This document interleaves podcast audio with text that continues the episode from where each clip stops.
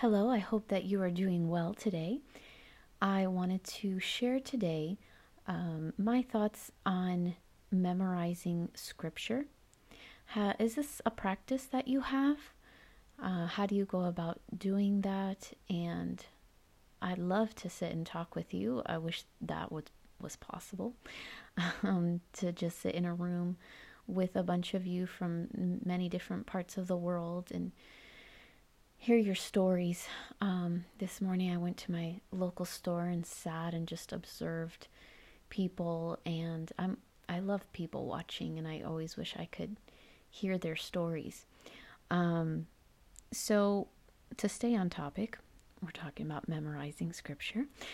And um, I really, I have tried to memorize a scripture here and there, but recently our church did uh, 21 days of fasting and prayer, and the one of the um, encouragements was to try and memorize John 15. So um, for over for 21 days, I focused on trying to memorize it, and I never took that approach before taking 21 days to memorize. But it's interesting because um, since I have studied sports psychology and I do really love coaching, and um, there's a whole bunch of concepts in um, as far as mental health in like motivation and all the little hacks that we can do to help our brains achieve a goal. One of the things that commonly comes up is that it takes 21 days to change a habit. So I was like, oh, well, I've never thought of applying this to scripture memorization. Now, why is this important? Uh, well, the reason is because the word transforms us. We are, we are um, transformed by the renewing of our minds in Christ, and that happens when we really take scripture and, you know, have the time to chew on it, to digest it, that it becomes a part of the fiber of our DNA when it really um in the Old Testament when we hear I have your word you know I'm paraphrasing but it's written on my forehead um I believe that just means that people meditated on it and it becomes part of their memory um, although I have heard it said that sometimes they would physically uh, write scripture on their head. I had I had heard that in years past, so that could be as well. But it is very important for our walk to really take the word and memorize it. So I just really wanted to share that, and I'm just going to go ahead and read to you John 15.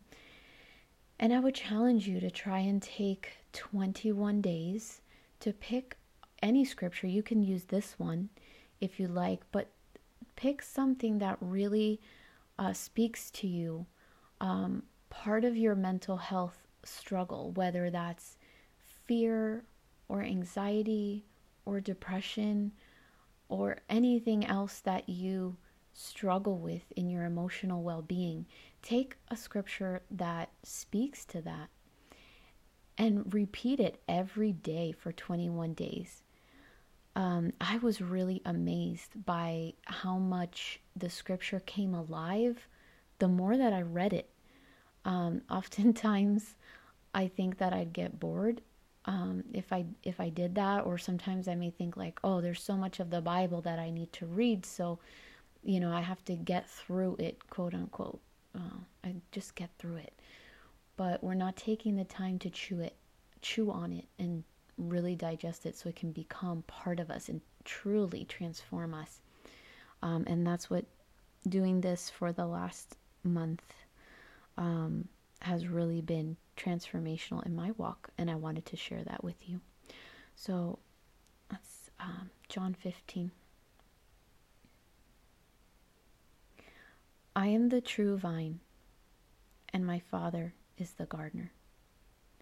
He cuts off every branch in me that bears no fruit, while every branch that does bear fruit, he prunes, so that it will be even more fruitful. You are already clean because of the word I have spoken to you.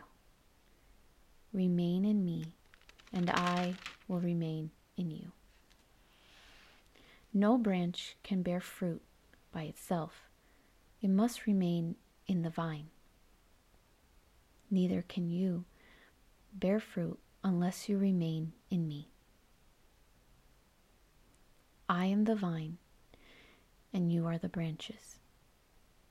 He who remains in me and I in him will bear much fruit. Apart from me, you can do nothing. If anyone does not remain in me, he is like a branch that is thrown away and withers. Such branches are picked up, thrown into the fire, and burned. If you remain in me, and my words remain in you, ask whatever you wish, and it will be given to you. This is to my Father's glory that you bear much fruit, showing yourselves to be my disciples. As the Father has loved me, so have I loved you. Now remain in my love. If you obey my commands, you will remain in my love, just as I have obeyed my Father's commands and remain in his love. I have told you this so that my joy may be in you and that your joy may be complete. My command is this love each other as I have loved you. Greater love has no one than this, that he lay down his life for his friends. You are my friends if you do what I command. I no longer call you servants because a servant does not know his master's business. Instead, I have called you friends, for everything that I learned from my Father I have made known to you. You did not choose me, but I chose you and appointed you to go and bear fruit, fruit that will last. Then the Father will give you whatever you ask in my name. This is my command love each other.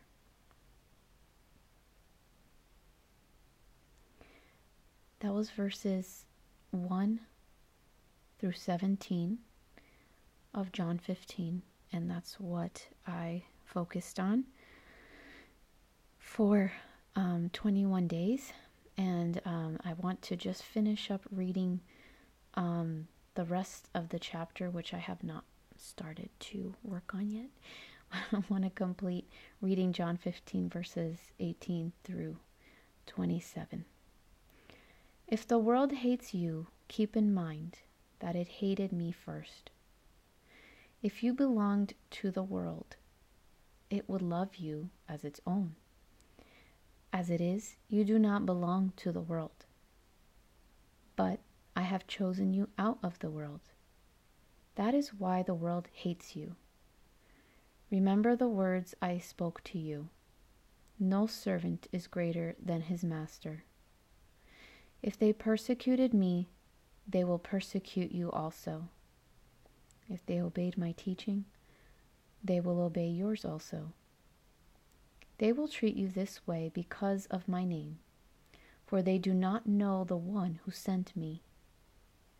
If I had not come and spoken to them, they would not be guilty of sin. Now, however, they have no excuse for their sin. He who hates me hates my Father as well.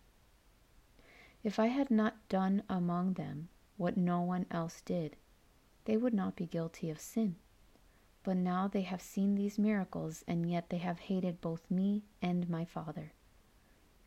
But this is to fulfill what is written in their law.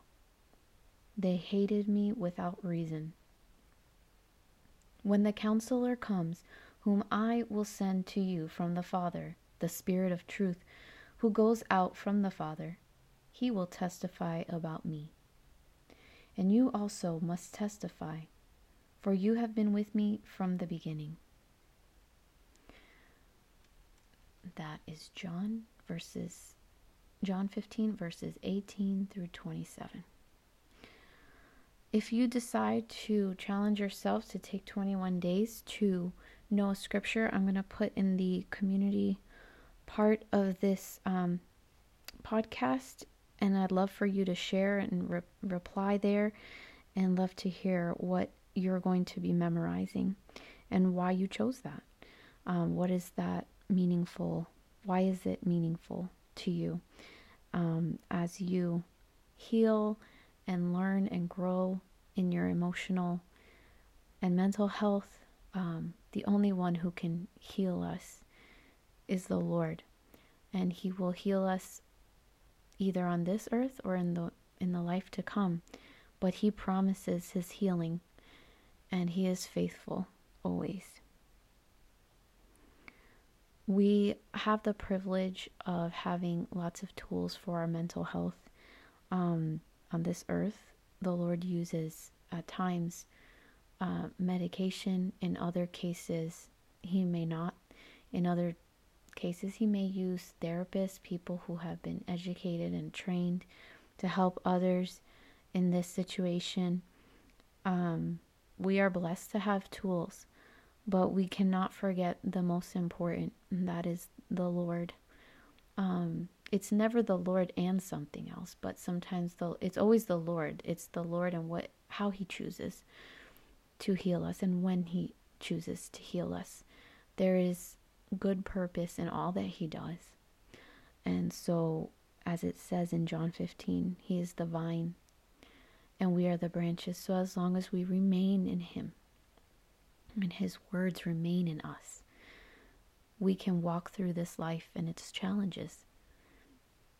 So I pray that you will remain connected to the vine, and I look forward to seeing or hearing how this transformed your walk scripture memorization.